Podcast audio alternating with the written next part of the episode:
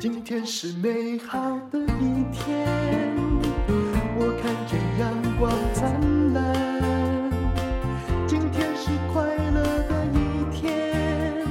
早上起床。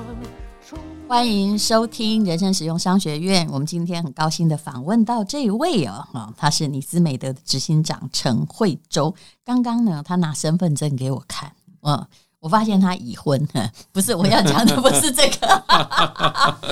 我发现他还比我大，因为在我的估量，他应该差不多或比我小一点啊啊！不是因为我有多老了，而是我因为就呃阅人多疑，我大概知道，对我看到的人呢年纪是多少，因为你没有白头发，对不对？白头发，所以呃，你你真的没有白头发。我我老实说，我若不染的话，头发大概。还是看起来会灰灰的。有了，我有几根白头发。嗯，哎、欸，几根白头发。你是怎么做到的？啊、呃，天生的。那我们就不要聊下去其实，其实我觉得保养怎么做到？每个人都应该保养了哈、嗯。那要我想，一个是有形，一个无形的嘛哈、嗯。那有形就是你可能吃一些。比较健康 的, 的东西，对保健食品、啊哦，保健食品。嗯、那无形就是你要生活正常啊，对。然后你要尽尽量的减轻你的压力，嗯、人人不要陷入到那个焦虑、焦灼或是无形的压力当中。我想这些养生的概念，现在人都有，是，但是很少人做得到。哦，我看你也是笑口常开的那个样子哦。后来，哎，我刚刚问了一下，哦，他是第四代基督徒，也就是他是在一个充满宗教的家庭里长大。当然，我不不认为说，呃，宗教代表一个人就一定很棒啦，哈、嗯。可是我相信你是可以拿有一种平和的心态在面对人生，因为你走过很多高风险行业，对对不对？对，嗯。所以我想，刚刚你提的说。欸、高风险、哦、其实从我工作到现在几乎都在走高风险的行业、哦嗯、只有 前, 前十几年在银行上班、嗯、那是一个很相对稳定的工作对。那后来我的高中同学邀请我来加入他的创投、嗯、你本来在银行做什么做放款哦，哎、欸，这个是个很好的缺啊！欸、这是一直我我是我们银行的 super sales， 我、哦哦、我手经手的那个放款的余额、嗯、大概非常的高，所以以前我在银行的时候是嗯是银行里面大概人都会认识我，因为业绩很好嘛。哦、我应该要认识你啊，嗯、不然我们那个你知道公司哈、哦嗯，要借钱有时候挺难的， 对, 对不对？就算我们有这个抵押物啊什么，对 对, 对, 对，哎呀，但是。当一个放款员实在是我梦寐以求的工作但是、哦、我, 我 在, 在神跟人的面前讲一句话、哦嗯嗯、我接手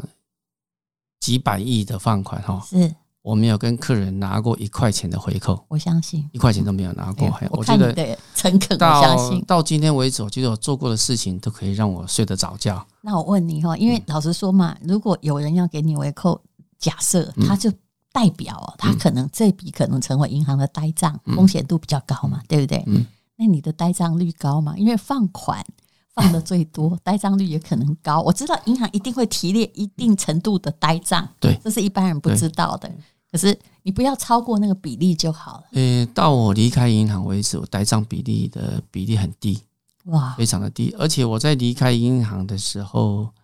刚好就我我离开的时候刚好发生那个亚洲金融风暴，所以我也没有经历过那个银行风暴的问题。但是亚洲金融风暴是指我一九九八年离开银行，九八。那我在离开银行之前也收了收了一笔收了几笔钱了哈。嗯，诶、欸，公司的名字一个叫一个叫插阳建设嘛哈。嗯，就把钱收回来。那我的主管他，我的老板他很不不认同，他说稳稳的、啊，后来来。当然后来那个插阳建设就倒了就也没有倒它就发生跳票嘛、哦、重整嘛但是我觉得这个公司还不错它好像后来也有再回来了它又把钱银行也还了、哦哦、那另外一笔就、嗯、就、欸、应该是有一个台中有一个瑞联建设嘛嗯他就接手一家建设一个纺织公司他还有接手飞机吧、嗯我们不是飞机，不是他，他是接手一个纺织公司。哦、结果呢？那我把钱把钱收回来了、哦。要收钱的时候，我的主管也不同意。我认为说我们不要那个冒那个风险，后来这个钱都收回来了。还而后来他他他等于说金融风暴发生的时候，真的倒的时候，我们我们一毛钱都没有，没有欠钱。真的蛮厉害。那这个判断来自于什么？是因为他花了太多钱跨足异业，不是？就是人。人, 人什么样的人？这个这个人他，因为刚开始放款给他的时候，嗯、他可能也是有某些可信的特质。哦、可是为什么银行要收伞？呃、嗯，一开始他们都是从市场派接手公司的，他们不是原来的的经营者。嗯、那经营者会给他们的时候，他们本身不具备这个专业，或是、嗯、或是说他们，我想在台湾这个产业界真的很小，银行从业人员如果仔细打听。应该都可以打听出接手者他们的经验、经或者意图，对不对？对，嗯，嗯其实那我相信，哎呀，我们之前想要请专家来讲，呃，某家纺织公司，我想你应该知道哈，欸、啊，就是他用那个市场派，结果去吞并比他大十倍的企业，那、嗯、后来所有的股民都很惨。嗯、事实上，其实就是这回事儿，大家想要用某些运作方式，然后。就是说资本市场提供让有资金的人可以去、嗯、去接手公司，这是市场规则、嗯、法令所允许的，但是法令不规范的东西不一定表示它符合道德，对对、哦、不, 不符合道德。那我觉得就我的信仰教导我的规矩是，嗯，法律是最低的底线，它不是最高的标准、嗯、是的。可是一般的人把当你把法律成为最高标准的时候，就是太多风险存在里面，这就是我们法律系毕业的问题啊！我说，如果法律系毕业去搞到政治，第一个他就先钻，哎，法律没规定的就不是漏洞，哎、嗯，对不对？对，所以我常常讲，第二个就是不沾锅，只要有问题我就不发展，嗯、呃，只要有可能人家会说怎样，我就都不动，变成一种蛮憨。嗯，就是我我的想法就是，一般人几乎都把法律的标准成为最高标准，是。可是我觉得就我的思考逻辑里面，法律是底线不是上限。我完全同意、欸、然后你后来就变成在创投嘛， 对, 对不对？应该是大家、欸呃、非常强力邀请你，觉得你可以去 V C 的产业去工作，对不对？对。那请问你的成功率如何呢？成功率大概 百分之五十。 不会吧？你知道创投成功率多少吗？成功率大概可能有人说 百分之十 不到了，在台湾、欸、嗯，然后有人说 百分之二，公司会大赚钱就不错。 我, 我觉得台湾的创投如果真的只有 百分之十、嗯、那可能会倒会倒、嗯、我认为没那么没那么低、啊、是多少？我认为 百分之五十 是很很很普通的答案的、嗯、嘿，不是哦，应该是说哈，成功是说诶、欸，我们所谓的成功就是公司 I P O 嘛哈，是，而不是说公司赚大钱嘛哈，嗯，那有 I P O 或者是没有死掉嘛哈，那有有 I P O 也不一定是赚很多钱，因为看你在什么阶段进去的嘛哈。那一般 early stage、嗯、太早进去的人，因为死得快嘛。对。那一般台湾的创投，在过去的经验里面呢，因为过去在我从事创投那个阶段里面，大家都还是很很保守，不是一个很 open、嗯。因为现在我觉得现在，因为整个经济发达起来的，大家比较。看得比较远，乐意去去接受一些 early stage 的公司，嗯，所以以前的创投常常是投资那个叫做 late stage 的公司，嗯，那 late stage 或是国外叫做 mezzanine fund round 的时候哈，嗯，那它的获利的的程度就没那么没那么高嘛，嗯，哎，所以我想大概 百分之五十 应该是 totally 应该是可以达到，但是、哦、但是。会让你赚到很多很多大钱的公司，比如投到了 Google、Apple， 那是很少 百分之十 或者 百分之二十 这样子、哦。不过我觉得我这样说也是看你这个创投公司是在企业的哪一轮的时期进去的。如果是刚最早期哦，那个就是危险性当然比较大，成功率比较低。那么你可以跟我们分享一个经验吗？听说你曾经协助投资半导体厂，结果总经理还。掏空公司，你被任命为该公司的董事长。哦，这个可能这样讲有一点，就是有点言过其实了哈。嗯、因为我们投资一家半导体厂，嗯，那那个半导体厂在在在原任的总经理还在的时候哈，嗯，也刚好那个阶段募了很多的钱，嗯，哦，那募了很多钱，后来，诶、欸，总经理跟董事长的理念不合嘛。啊，因为那你的部的总经理就离开嘛，嗯，因为这个公司就从那未上市股价从，而且我没有讲他是谁，欸、未上市股是从一百块跌到三十几块、哦，那那我我刚那时候是监察人，哦，那那后来董事长就请了一个新的总经理进来嘛，嗯，就买了很多设备嘛，设备花下去就没有没有没有单子，你就当然就没钱了，嗯、没有 cash 没有 cash 你就嗯。file chapter eleven 就是你要去申请重整嘛，是啊，申请重整的时候，所有的董监事的权利就被法令 lock 住嘛，嗯啊啊，只有监察人，那不是那那我们也都被被 lock 住。后来他们公司的执行副总、财务长跟副总就来找我，嗯，说可不可以当他们的董事长，因为因为所有的银行跟所有大股东都不要董事长接嘛，嗯，那我说、哦、我说我也没办法、啊。后来他们来说服我说，因为他说你不用担心，欸、他们的 cash 是可以 positive 的哈、嗯。后来我想一想，我就说，嗯，好吧，但是我说我有条件，第一个，因为我是创投的经理人，是，所以我不能够 full time 在这个公司上班，嗯，然后我不我对银行的银行的放款也不能背书保证，哦，那他们同意嘛？啊，因为公司进入重整之后就，就重整有好好处啊，因为他就是不用付付利息啦、啊，是，所以。他只要付供应商钱，付员工，付水电啊。啊这这个公司是一个 testing house， 它是测试啊，是，是所以我们设备已经买在那边了。嗯，我也不用购料啊，嗯，那我也不用付银行利息啊，哦、我订单有，嗯、所以所以我记得我我进去的时候现金大概是一千多万，嗯，然后到我离开的时候，我记得现金是将近九千多万。哇！因为银行前利息没有还嘛，是个小型的稻盛和夫哎、欸，也没有那么厉害。我觉得，呃、欸，我觉得我就跟员工讲说，既然你们请我来，你们要跟我打拼，是，是所以我觉得从这个公司，你可能要跟既有团队，就说要鼓励他们跟你一起拼命，哦，一起打拼嘛，为他们打拼嘛。是，哎、欸啊，后来这个公司经过一个阶段之后，本来我跟银行谈债权打折，银、嗯、行不同意，嗯，他说开什么玩笑，设备那么贵，怎么你你，而且才刚买，对，刚买。那我说 second hand market 的设备就是有四折五折，你要几千？后来我们就说不要谈。那后来他们也，后来银行慢慢也意识到说确实如此，所以刚好那一波半导体起来的时候，那个银行来找我说，陈总不是要债权打折？我说可以打，来谈啊。所以，所以那个案子是全中华民国第一个，在那个企业诟病法或是那个不良债权法还没有通过的时候，嗯，我们是第一个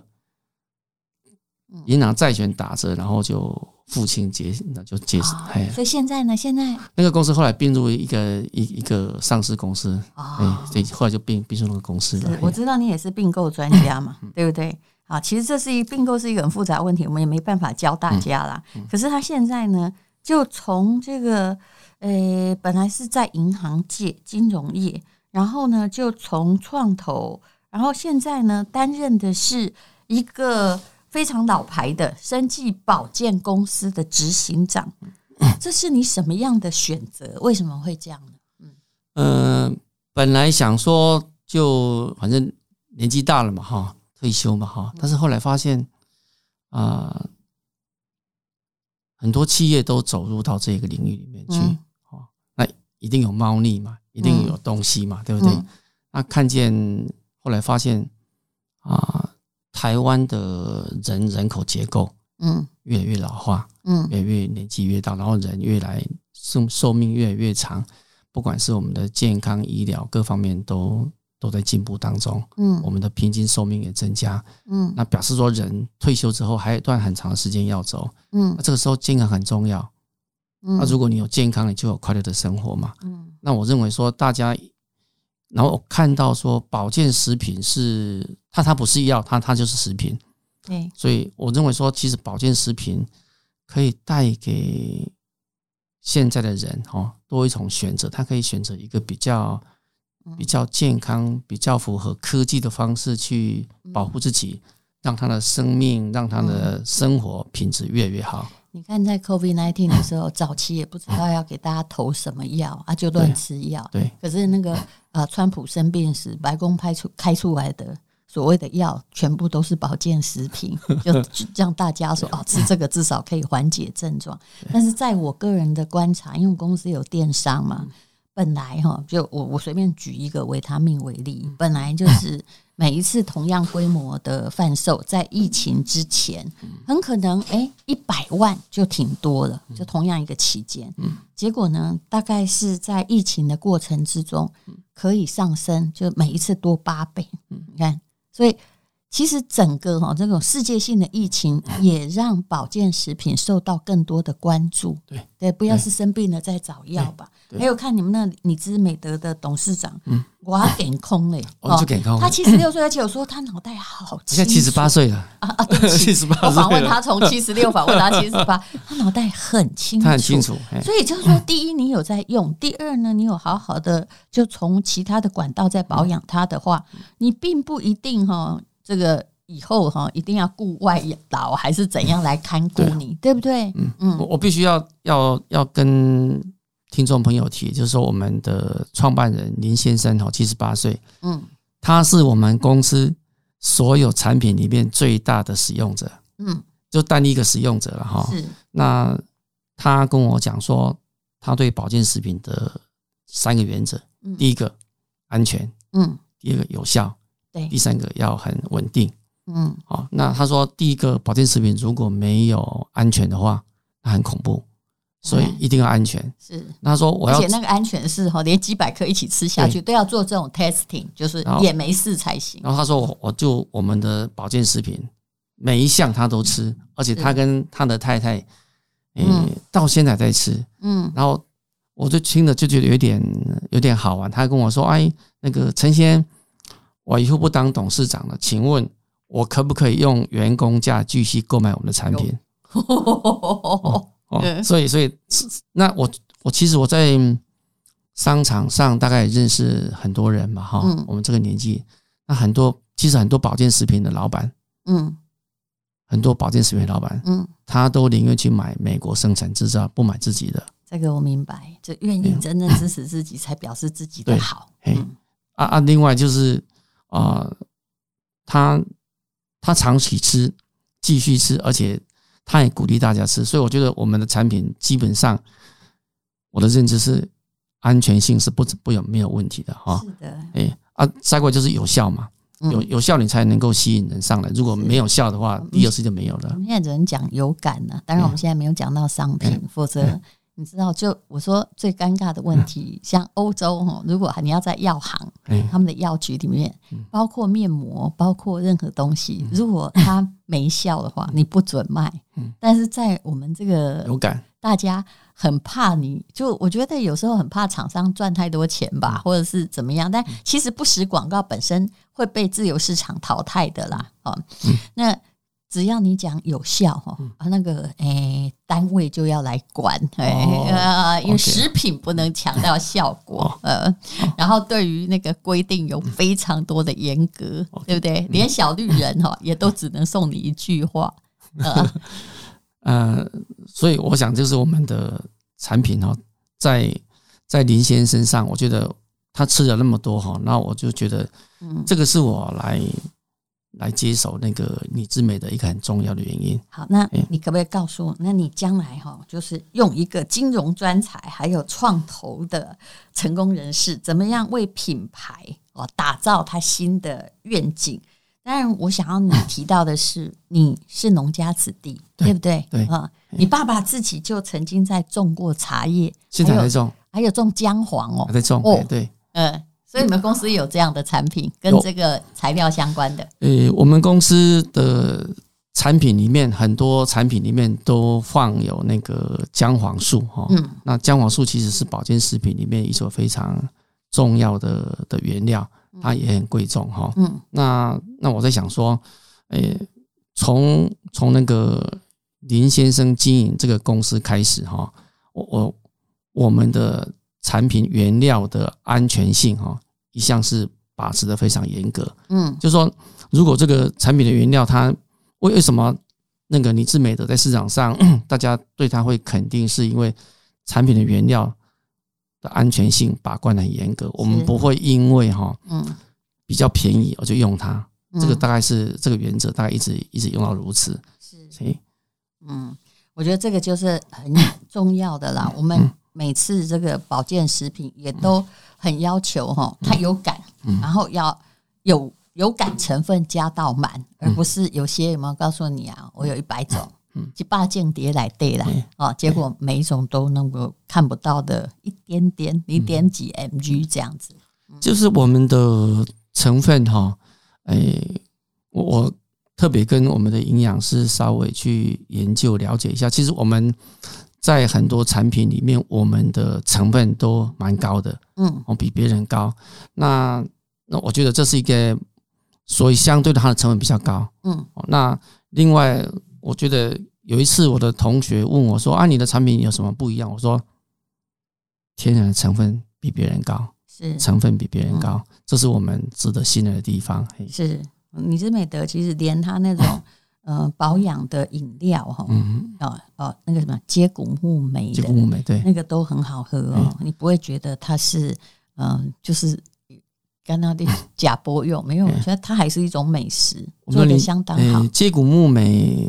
大家可以期待，因为我们升级版哈、哦，很快就要推上市哈、哦嗯，然后口感呐、啊，还有呃，都有一些改良，然后让、嗯、让大家更喜欢，是。好，我必须告诉各位哈，就是这个一年多前的报告，台湾保健食品市场规模已经到达了一千六百亿左右，差不多。那那个是一千一年多前，现在我相信呢是有呃好几成的成长，因为经过了，就你开始吃保健食品，你大概就可以发现，当你不吃了以后，哎、欸。这个感觉没有以前好啊！这不是上瘾，而是你身体哈，一个中老年时代，身体是需要保养，有保养的绝对比没有保养的，后来哈长期来看好很多。那当然，那当然。嗯、好，那我们这个今天访问的是你知美德的执行长陈惠州啊。那以后呢，就是哎，你现在上任多久哈、啊？上任半年。哎，等他再上任哦，再久一点再请他来看，我相信。一个这么优秀的金融人士、啊、他会有对这个保健食品业更大的看法。那接下来呢，我们就要进行的是广告，只要请到了创业者或者是这一家的执行长，我们都希望他特价提供产品、啊、是你要念还是我要帮你念？你帮我念也可以啊。嗯、来，你们的这个交给我的是、呃、三大关节润滑的元素、啊、就是专利的某一种软骨素葡萄糖胺、嗯嗯啊、我不能讲得太清楚，因为我们只能讲有感嘛、嗯。还有呢，啊、就是呃，这种东西里面呢都有很多的舒缓的汉方的配方，还有刚刚我说的接骨木莓，还有他们有特殊的，就是呃男女的综合的维他命啊、嗯，以及啊他们目前的。产品有一些都是有健字号的哦，或让你觉得说，呃，就臃肿也是一种不适啊。好，那你可以看资讯栏的连结，请你看一下，特惠有四十八小时，谢谢，谢谢。因为今天又可以，今天又可以。